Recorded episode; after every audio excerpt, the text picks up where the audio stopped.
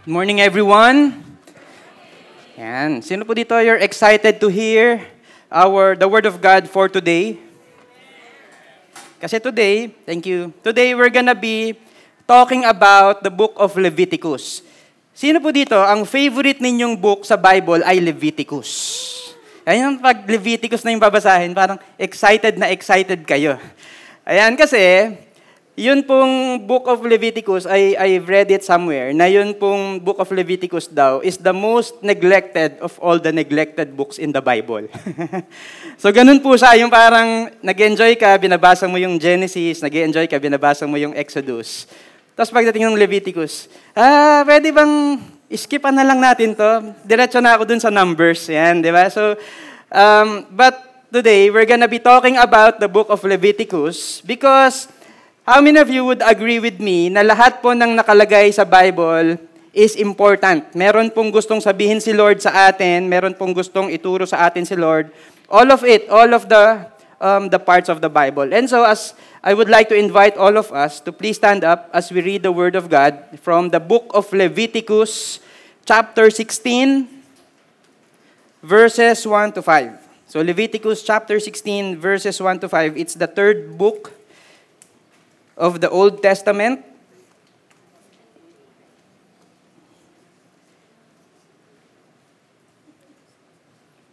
So if you're there, please read with me the Day of Atonement. So verse starting from verse 1, the Lord spoke to Moses after the death of the two sons of Aaron when they drew near before the Lord and died. And the Lord said to Moses, Tell Aaron your brother not to come at any time into the holy place inside the veil before the mercy seat that is on the ark, so that he may not die. For I will appear in the cloud over the mercy seat.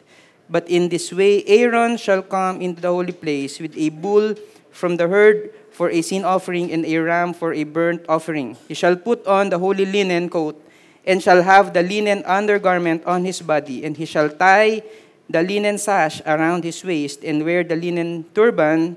These are the holy garments. He shall bathe his body in water and then put them on.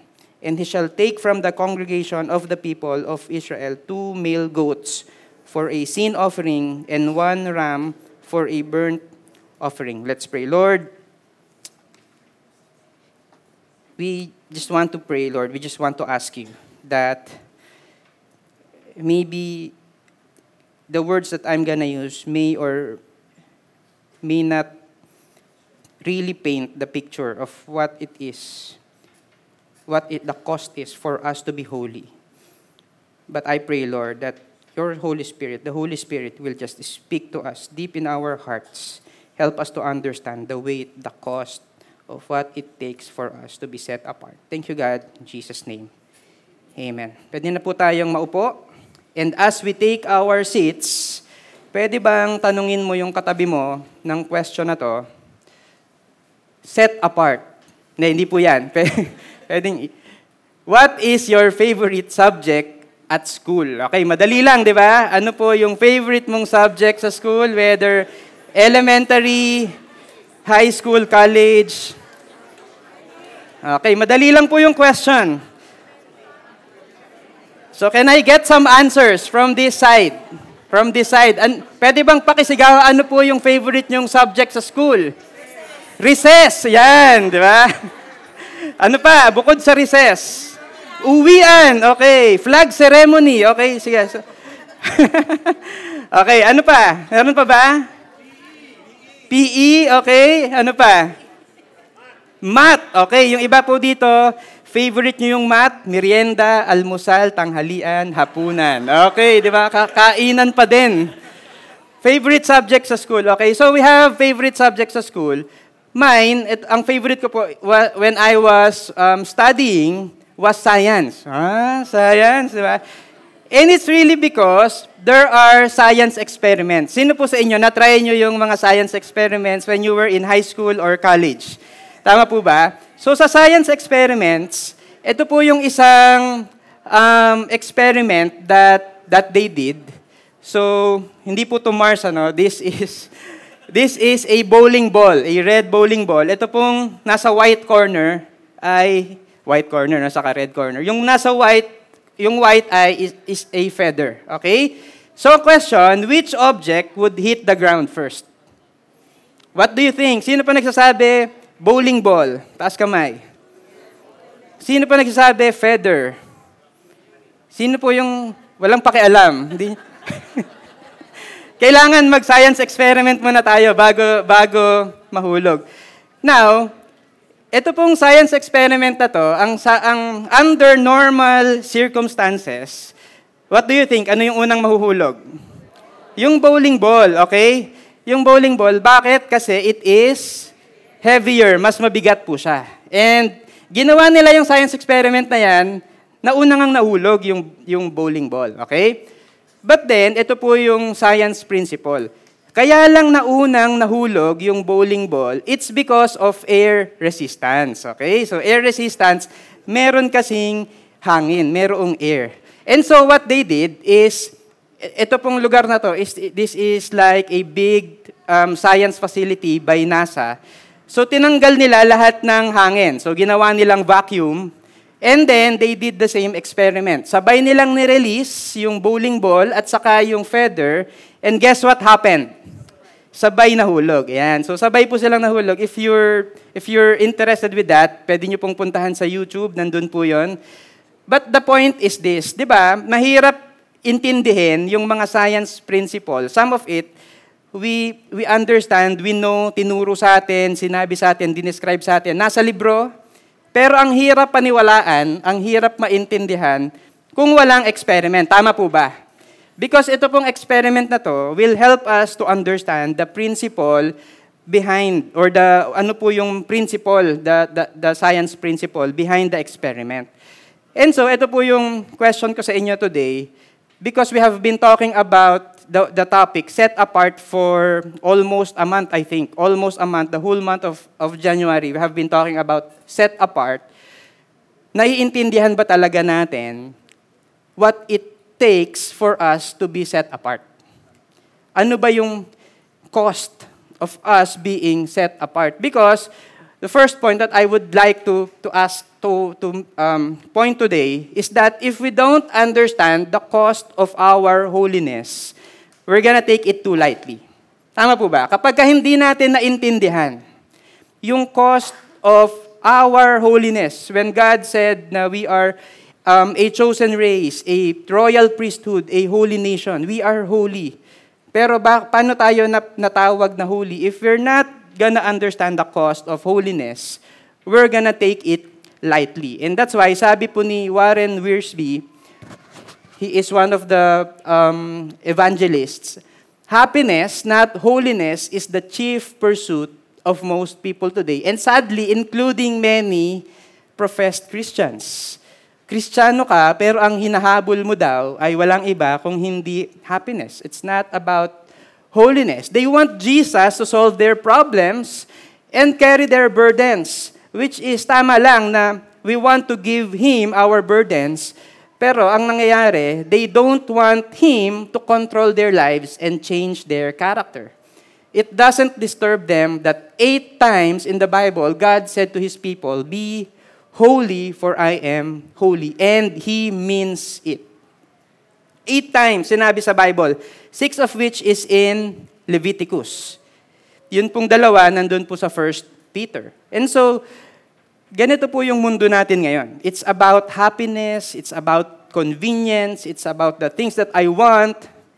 Tapos nasa dulo na yung holiness. Nasa dulo yung pursuit of, of God's design for us, God's call for us to be set apart. In fact, um, pagka po binasa natin yung kanina, the story natin, Leviticus 16, verse 1, The Lord spoke to Moses after the death of the two sons of Aaron when they drew near before the Lord and died. So si, meron pong um, dalawa po doon sa anak ni Aaron. So pamangkin to ni, ni Moses.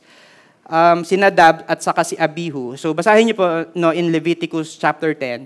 They are, they died. They died. Pero hindi lang sila basta namatay. They are serving God when they died. Can you imagine? They were serving God when they died. They are actually priests. Si Aaron is, eh, is the high is the high priest. Yun pong anak ni Aaron, si Nadab, saka si Abihu, are priests serving with him because they came from the tribe of Levi. Okay, so nagsaserve po sila, they are, they are priests, and then, ang sabi po dito, when they drew near before the Lord, they died.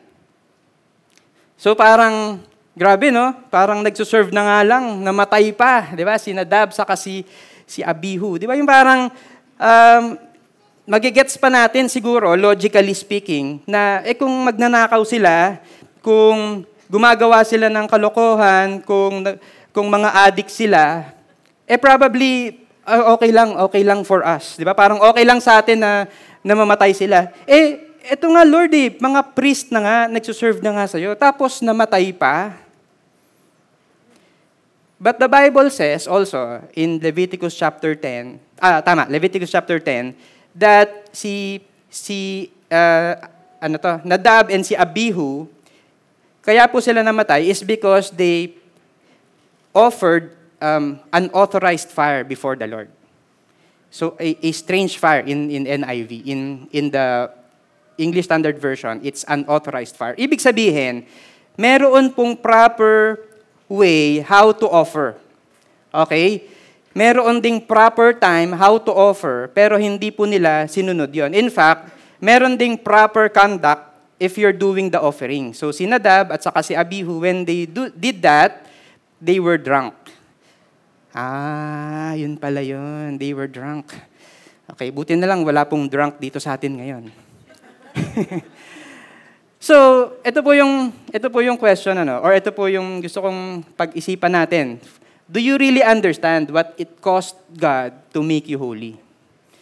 Kasi tayo, meron po tayong mga mindsets, may mga ideas tayo that if I do this, then I'm gonna be holy. 'Di ba? Kapag ka siguro nag-serve ako in the ministry, I'm gonna be holy.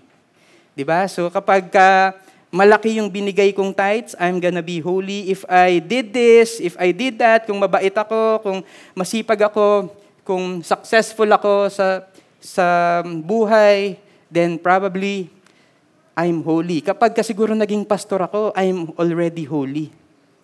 Diba? So we have our own ideas, our own mindsets, our own pursuits. Nagagawin ko to because I want to be holy. But just like Nadab and Abihu, I hope na we get to learn from them. Hindi po yung ginagawa natin ang nagpapahuli sa atin. Okay? If we don't understand the real cost, the true cost of what it took God for us, for Him to make us holy, then we will take our holiness lightly. We're gonna chase after our happiness. We're gonna chase after convenience. Kahit na meron sin, kahit na merong compromise, as long as we're happy, di ba ganun po yung lagi nating naririnig. Kahit anong gawin mo, basta masaya ka, okay lang, gawin mo. Because that is what the world is telling us. Pag merong bagong kinasal, ang gusto ko, maging masaya kayo. Di ba? Minsan ganun eh, parang nagki-cringe ako na parang, yun ba talaga, maging masaya? Hindi ba dapat maging holy because that is what God wants for us? And I, I, again, I, this is, has nothing to do with uh, me again, being against happiness. Na huwag tayong maging masaya. I'm, I'm just saying that in our pursuit of happiness, I hope na yun pong pursuit of holiness comes first. Okay?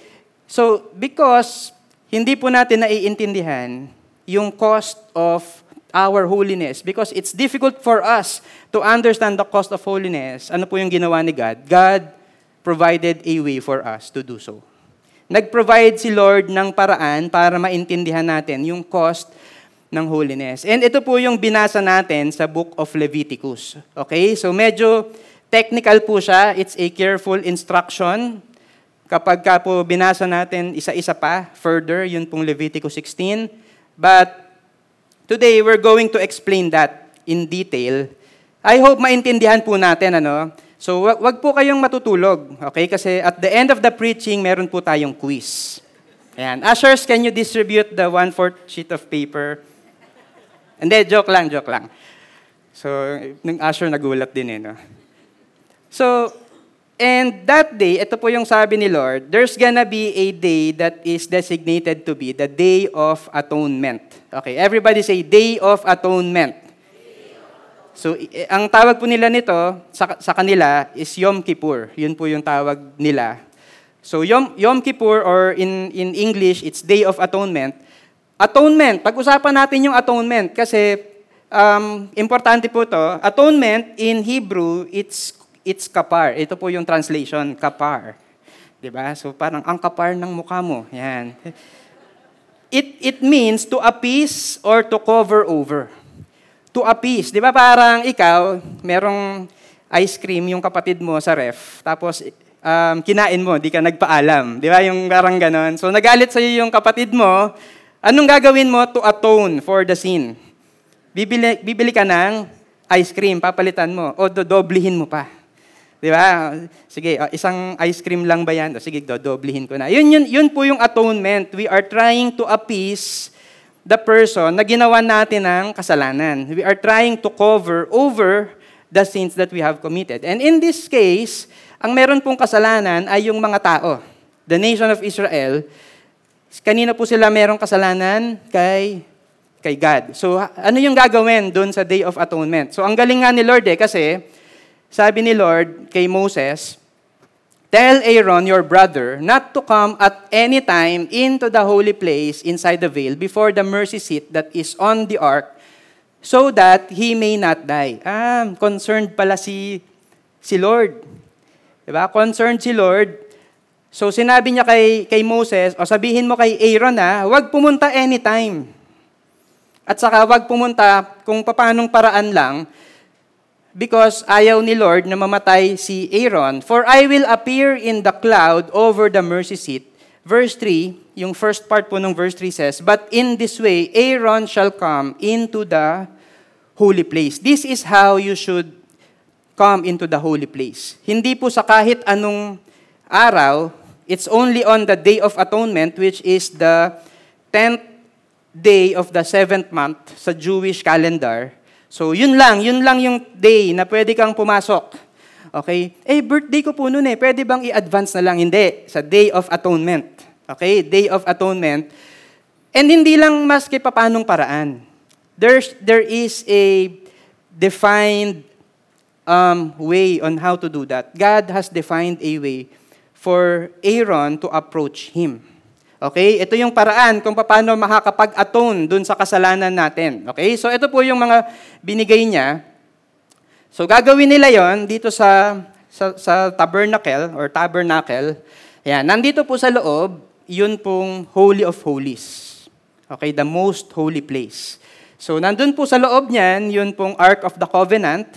And doon po sa loob, doon po sa loob ng Holy of Holies, hindi po po pwedeng pumasok lang doon basta. Okay? Kasi pag pumasok ka doon, if you're not the high priest and hindi ka, even the high priest, um, hindi lang ID yung kailangan niya. Uy, ako yung high priest, may ID ako. Hindi lang ganon, di ba? Um, kailangan purified siya. Kailangan meron po siyang gagawin before entering that. So, sa loob ng Holy of Holies, magkakaroon po sila ng offering. Okay? Magkakaroon po sila ng offerings. Ito po yung details. So, una, bago ka pumasok, magdadala yung magdadala sila ng animals. Ayan, parang ito po 'yon, 'di ba? Parang naka-class picture pa sila. Ayan, hindi nila alam offering sila. Ayan, ito po yung mga required animals. Kailangan magdala ng isang bull. Yan, sin offering for the priest. Magdadala ng dalawang goat, yun, sa kayon. Sin offering for the people. Rams, dalawang rams, isang uh, burnt offering for both the priest and the people. So dalawang ram, isa para sa priest, isa para sa Israel. Okay? And the priest would be uh, would inspect the animals to make sure that they have no defects. Dapat walang defect. Hindi mo i-offer yung pinakapangit. Ay, ito, wala naman tong, ano eh, wala namang bibili nito eh. Ito, ito, may sakit naman tong animal na to. Ito na lang. Hindi po po pwede yon. Dapat without defect. Bakit? Bakit ganun? Because it shows sincerity. Di ba gusto nyo ba yung nag-a-atone sa inyo, yung ice cream na ipapalit, bawas na? Or yung flavor na hindi nyo gusto? yung naka-buy one, take one kasi walang bumibili.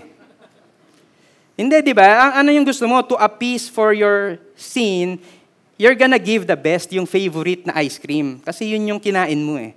So, yun po yung ginagawa nila. Um, it, it sets the tone na, okay, this is not just um, compliance, but I'm gonna give my best to God because God deserves the best. Tama po ba? God deserves the best. So, after inspection, ito na, magpe-prepare na si, si high priest. Si high priest, normally, nakasuot po siya nito. Yan, ito po yung kanyang priestly garments. So, it, ito po yan, colorful. In fact, ito pong nandito sa dibdib niya ay nagre-represent sa bawat isang tribe ng Israel. And kasi siya yung representative ng um, Israel before God and God before Israel. So, anong gagawin niya? He's gonna remove the priestly garments. Magsusuot po siya ng ganito lang. Okay, netong white lang. Because it shows humility. It shows humility. It shows na Sometimes kasi whenever we approach God, ang yabang natin before the Lord eh. Kasi pagka meron kang achievements, kapag ka ikaw yung um, top one, uh, tithe giver, yan, di ba? So ikaw yung pinakamalaking magbigay ng tithes. Parang, Lord, uh, ako, hindi lang ako 10%, I give 99%. Yan, di ba? Parang ganun yung ganun ka magbigay kay Lord. Sometimes we we come into the Lord na mayabang. Hmm, ganun pala. Yes. Kapag ka madami kang ministry, di ba lahat ng ministry, sinalihan mo, parang, parang ikaw yung mayabang. Lord, ah, pag wala ako, hindi tatakbo yung church. Kaya, buti na lang, nandito ako ngayon. Pero hindi po ganon, di ba? The, the, the priest would remove his garments and put on a, a simple garment. Meron pong, yung binasa natin kanina, he's gonna put that because it's a sign of humility. We're removing everything that we are, we're coming before God with simplicity, with humility, okay? And they would also take a bath as a sign of sanctification. So, na-imagine nyo po ba? Okay, so ito na, magsisimula na po yung offering. Yung, yung bull ay papatayin yan doon sa labas. The priest would bring the blood of the bull. And papasok na po siya doon sa Holy of Holies where the Ark of the Covenant is located. Ano po yung gagawin niya? Yun pong blood ng bull ay i-sprinkle niya doon sa mercy seat. Ano ba yung mercy seat? Yung mercy seat, ito po yung part na to, yung nasa ibabaw. Basically, yung parang cover nitong um, uh, Ark of the Covenant. So, meron pong papataying bull, yung blood ay i-sprinkle. Hahawakan ng priest yung blood. Tapos, i-sprinkle doon sa mercy seat. Sino po sa inyo gusto niya gawin natin yun ngayon? di ba? Parang, ah, wag na lang, di ba? Kasi ang hirap yata nun. Tapos may magdadala ng bull. Di ba? Every time, imagine niyo no? Every time, uh, attend tayo ng service, may dala kang bull. Tapos we're gonna kill the bull dun sa labas, sa parking. Dadalahin natin yung blood, i-sprinkle natin dito. We don't want that. But yun po yung ginagawa. Pero atonement pa lang yan para dun sa sin nung priest at saka nung family niya. Okay? So, ngayon, ready na po uh, yung priest to atone for the sins of Israel. So, ano yung gagawin? Yung, ang gagawin naman, kukunin niya yung dalawang kambing. Okay? Sa, sa labas, yung isang kambing papatayin, yung isa ay ititira ng buhay uh, magka-cast po ng lots, di ba? So meron silang parang um, casting of lots. I don't know exactly how they did that. Pero yung isa, uh, according dun sa lot, yung isa ay mabubuhay, yung isa ay papatayin. Yung papatayin, kukuhanin yung blood, dadalhin sa loob, and just like the blood of the bull, it's gonna be sprinkled on the mercy seat. Sprinkle, sprinkle, sprinkle. As atonement for Israel's sin. Okay? So, yung isa namang kambing, ang gagawin po dyan ay yung high priest would put his hands on the head of the goat, dun sa living goat. Um, lalagay niya, at ang ano po yung gagawin niya, i-confess niya lahat ng sins ng Israel. Sasabihin niya lahat ng, Isra- ng sins sa Israel. It's a symbol na yun pong sin of, of Israel ay ipinapasa niya doon sa kambing. And ano po yung gagawin doon sa kambing? The, the goat will be led out of the camp or doon sa, doon sa kung nasaan po sila. Yung kaninang pinakita kong picture, yung camp nila. He will be led out of the camp. Meron pong magliligaw sa kanya. And ang gagawin po niya ay aabangan niya yung goat na makalayo hanggang hindi na makita yung goat. Ayan. So, yun po yung picture. Yun po yung gagawin. Nakakasunod po ba? Ayan. Sige nga. It, lalabas po to sa exam ha, sa quiz later. So, tandaan niyo po yan. So, sin, Isra- sin offering for Israel. And then, finally, ito na. Magkakaroon na ng burnt offering. So yung burnt offering, ito naman yung dalawang ram. Okay? Yung dalawang ram would be offered as a burnt offering. So hindi po sila dadalhin dun sa loob ang gagawin. Dun sila sa labas kung nasaan nandun yung um, kung saan susunugin yung mga rams. And the, the rams would be offered as burnt offerings, one for the priest and another for Israel as a symbol of total devotion to the Lord. Because How many of you would agree with me na hindi lang natin gustong mag-offer kay Lord? Tapos mabubuhay tayo for the rest of the year na puro kasalanan. And sadly, we, we do that. Di? We, we feel like kapag ka ginawa mo na to kay Lord, parang okay na tayo mabuhay for the rest of the year or for the rest of the week na merong kasalanan. Oy, Lord ah, nag-worship, nag-service na ako ngayon. So, um, nag-victory group na ako. Tapos, pagdating ng Monday, Tuesday, Wednesday, hanggang Saturday, para bang as if we have this option to live in sin. To pursue happiness. Yun pong ram, sinusunog po siya because we're committing to be devoted to the Lord, to follow Him, to obey Him. So yun po yung ibig sabihin why we're doing the burnt offering. Okay, so um, in in our context right now, we don't do this. Hindi po natin ginagawa itong mga ito. Pero alam niyo po ba na we can have we can be doing what is expected of us in the church, by, in, by attending victory groups, by doing one-to-one, by joining a ministry, by doing your work well, by doing the things na ginagawa natin ng maayos, ng tama. And yet, maybe we're just doing that na mali po yung heart natin. Okay? Because we can do all of these things na specific and and seemingly correct, externally parang okay naman, pero pwede pong mali yung heart natin. Nag-agree po ba sa nag-agree po ba kayo sa akin?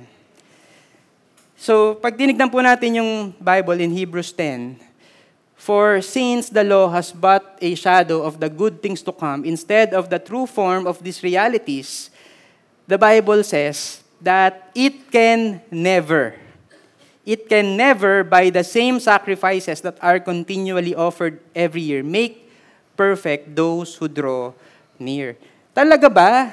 Sinunod ko lahat to, yung burnt offering, yung sin offering, yung pagsusuot nung pagtanggal nung um, priestly garments, inayos ko yung yung animal, ininspect ko ng maayos, and yet, ginawa ko lahat, Lord, tapos hindi mawawala yung kasalanan ko.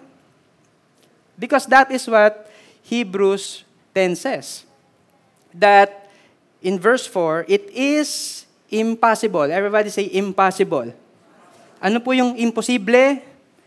For the blood of bulls and goats to take away sins. Eh, akala ko ba, Lord, atonement, kailangan gawin ko to so that I'm gonna be forgiven, so that I can approach you. Akala ko ba, Lord, pagka pinatay ko to, sinunod ko yung rule, sinunod ko yung, sinunod ko yung um, procedure, yung careful instructions, chinek ko ng, ng tama, in-inspect ko yung animals, pinatay ko yung bulls, pinatay, ay, yung bull, pinatay ko yung isang goat, sinunog ko yung ram, yung isang goat, um, pinalayas natin doon sa camp. Bakit hindi pa rin? Bakit impossible for the blood of bulls and goats to take away sins? Because verse 2 and 3, nakita niya ba? Verse 1 and 4, yung, yung nasa gitna niyan, this is the explanation. Otherwise, would they not have ceased to be offered since the worshippers having been having once been cleansed would no longer have any consciousness of sins but in these sacrifices there is a reminder of sins every year so uh, the goal of these offerings is not really to take away the sins kasi po pwede po tayong mamali yung puso natin kasi we can be compliant or we can be pr- prideful. Di ba? Compliant ka lang. Ibig sabihin, as long as you're doing all of these things, as long as nasusunod mo, po pwedeng yun lang, kahit malayong puso mo doon sa ginagawa mo, as long as you're doing this, na-checkan mo lahat ng checklist, ano po yung nangyayari sa'yo? Ay, okay na ako, nagawa ko na Lord ha. Okay na, nasunod ko na ha yung mga checklist. O Lord, nagbasa na ako ng Bible ha. O nagpray na ako Lord. O nagbigay na ako ng tithes. O yung sinabi mo na na i-forgive ko, na forgive ko na, nagsorry na ako. And I, I, I experience a lot of that in, in kids church. Alam niyo po, sa kids church. Minsan, meron mga bata dyan na mag-aaway. So ngayon, what we're gonna do, pag-uusapin namin. O sige, uh, anong nangyari? Ba't mo ginawa to? Bakit ganyan? O sige, pwede bang mag-sorry ka sa kanya? Sorry. Eh, ano yung, yung maayos, yung sincere. Sorry. Par, laging ganun, yung parang, parang um, ginagawa lang out of duty, out of compliance. Di ba? Para hindi na sila mapagalitan. Para makabalik na sila dun sa loob. Sometimes we have that kind of heart na ginagawa lang natin to out of compliance or maybe out of pride. O, di ba, mas magaling ako sa'yo, di ba? Kasi ako, um, 10 chapters yung nabasa ko sa Bible, ikaw 3 lang. And we don't want that. Ano po yung ginagawa, gusto nating mangyari? The, the, sabi po sa Bible, these sacrifices is a reminder of sins every year. The reason why they're gonna do this every year is for them to be conscious of sin. It's for them to be reminded of their sins. Because the blood of the bulls and the, and the blood of the goats will not be able to atone really for, the, for our sins. Because meron pong, meron pong story, um, yung manok sa yung baboy, nag-uusap sila kasi merong feeding program yung church. Okay? So ang sabi nung, nung uh, manok, nagsuggest siya, magbigay tayo ng itlog, ikaw magbigay ka ng bacon. So, bacon and eggs. And it's unfair. Bakit? Lugi, di ba? Kasi yung manok, he's just making a contribution while the pig is gonna be giving his own life. Si Jesus, hindi lang po siya gumawa ng contribution, ng action, but He gave His own life for us completely because ang true real cost of our holiness is not the blood of animals. It's not the sacrifices that we do. It's not the ministry that we do. It's not the actions that we do. The true cost, the real cost of our holiness is the blood of Jesus Christ. It's the blood of Jesus Christ. It's not what we do. It's what He did. It's what He gave to us. His own life, His blood, not, not just actions, not just, we cannot approach God kahit na ikaw pa yung pinakamabait, kahit ikaw pa yung pinakagwapo. Yung iba na paisip, ay, wala bang kwenta yung pagiging gwapo ko? Kahit ikaw pa yung pinaka masipag, ikaw pa yung pinakamatalino, hindi, we cannot approach God with anything that we do. The only reason why we can have an atonement for our sins, it's because of the finished work of Christ on the cross. It's the blood of Jesus. It's the blood of Jesus. Hebrews 10, verse 9, sabi po ni Jesus, Here I am, I have come to do your will. Sabi niya dun sa Father. And guess what? Si, only Jesus Christ was able to do God's will completely, perfectly. Tayo, we always fail at doing the will of God.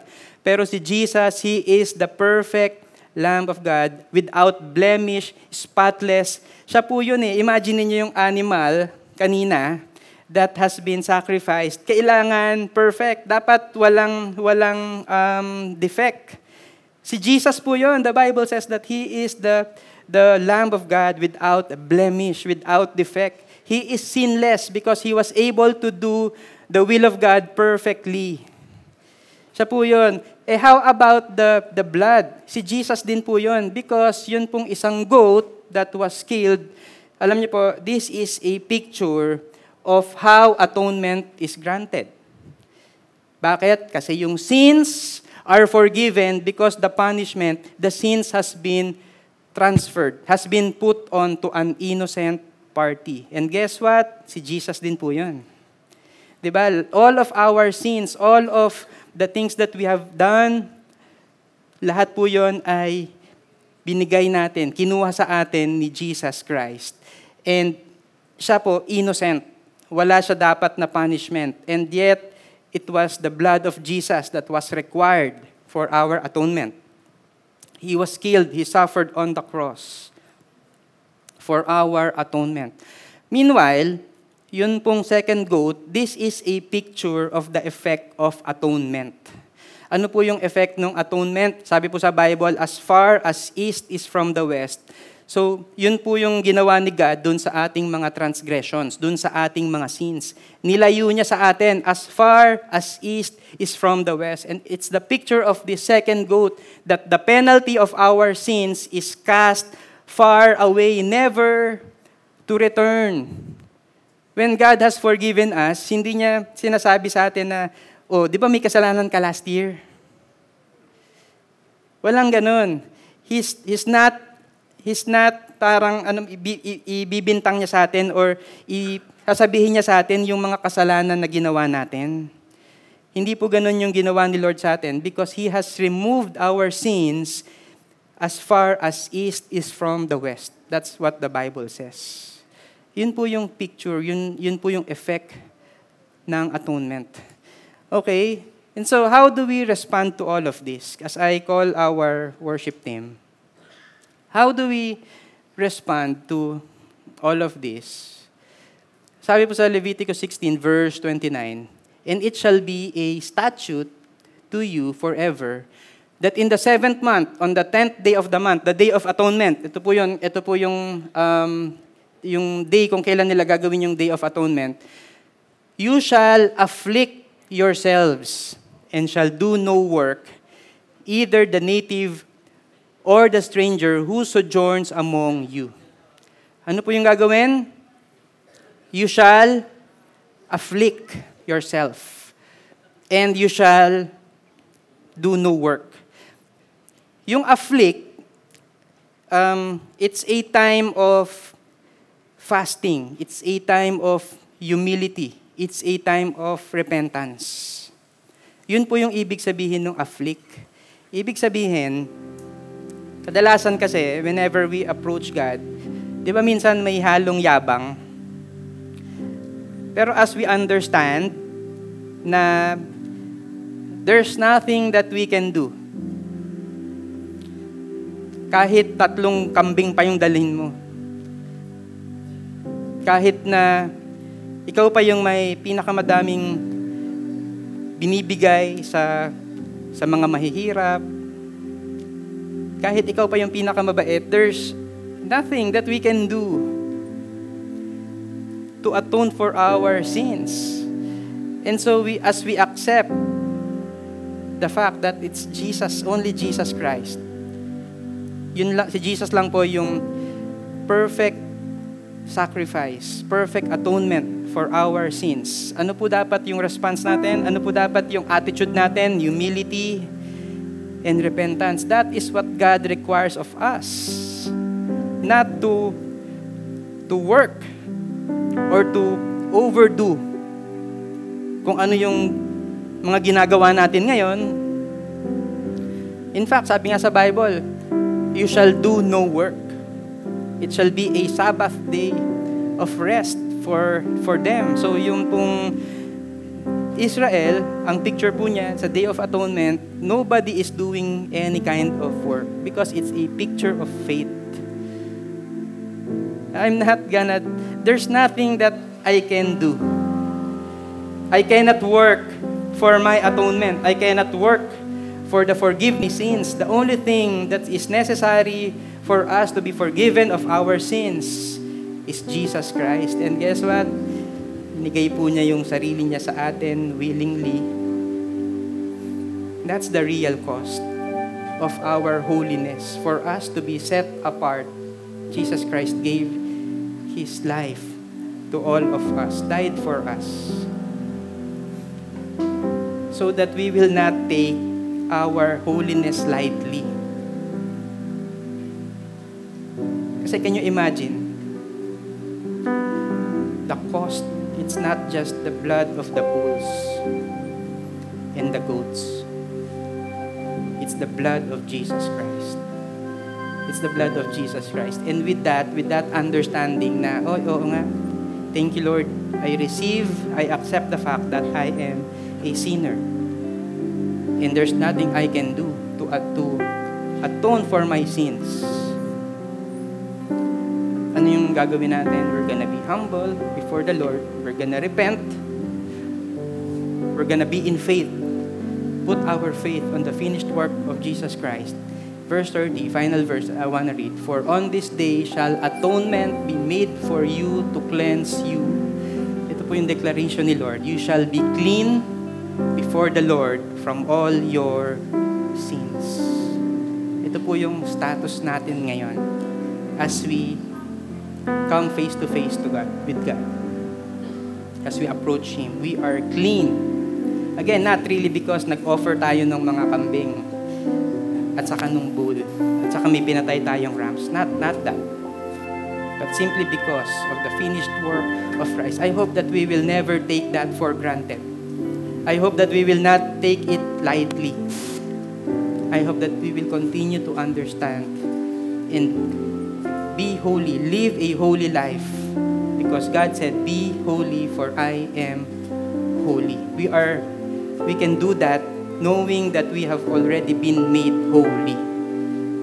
Diba? Ang galing nun, di ba? Ang sarap nun. We have already been made holy and that's why we can be holy. We can live a holy life. We can live a life that is set apart for God and for His purpose. Because we have been made holy, we have already been set apart by Him. Amen. Can I invite everyone to stand up? And we, I'd like all of us to worship God. But before that, pwede bang let's just take this time to reflect. Let's be humble and let's be repentant and let's be in faith of what God did for us. So let's just do that and then let's worship God because the only thing, fitting thing for us to do as we receive the forgiveness, the sacrifice, the love of God for us is to worship Him. Amen. So let's do that.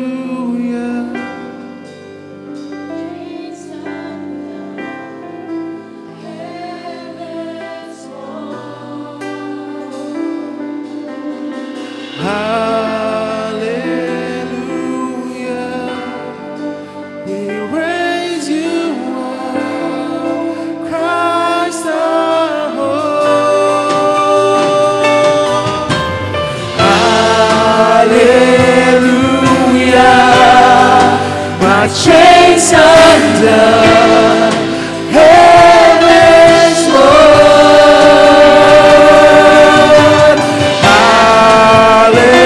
Hallelujah. We raise you up, Christ our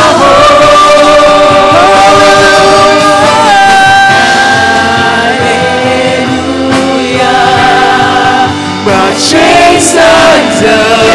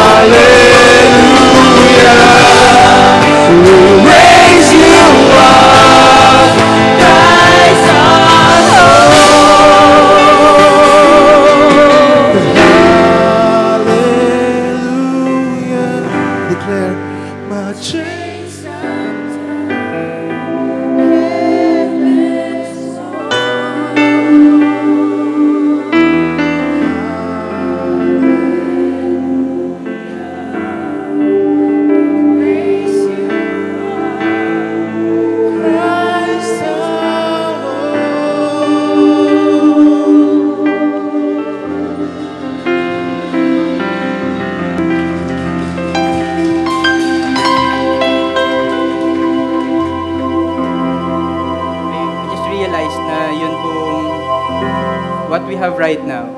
We, di po ba whenever we worship God, it's convenient. We're gonna come here, aircon, maayos yung upuan, merong parking, we have all of this equipment.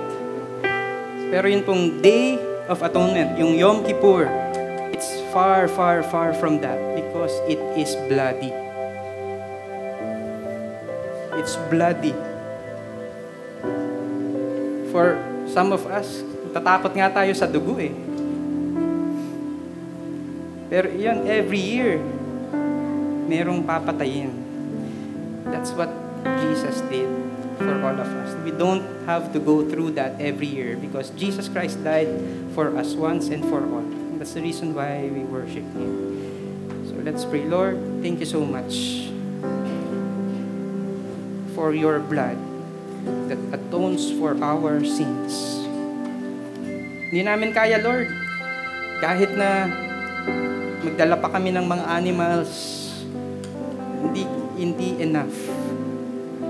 Because it's just impossible for the blood of the animals to take away our sins. And yet, Ikaw, Jesus Christ, you are the only one who is the perfect atonement for our sins.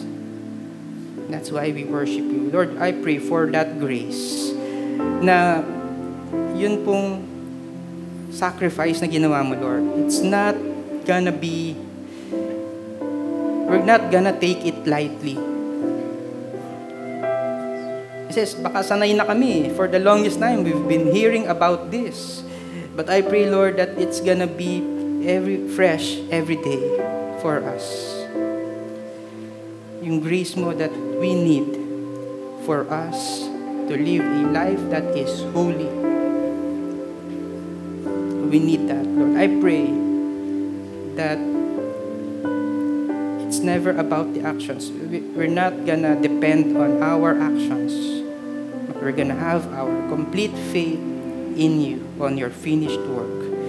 Na I pray, Lord, that mas bibigat pa to, Lord, sa amin. Itong message na to, itong, yung what you have done for us, it's gonna be more real and real and more real for us every single day. Thank you, God, that you have done for us what we cannot do for ourselves. And with that, Lord, we honor you, we bless you, we glorify your name. Thank you, God. In Jesus' name, amen and amen.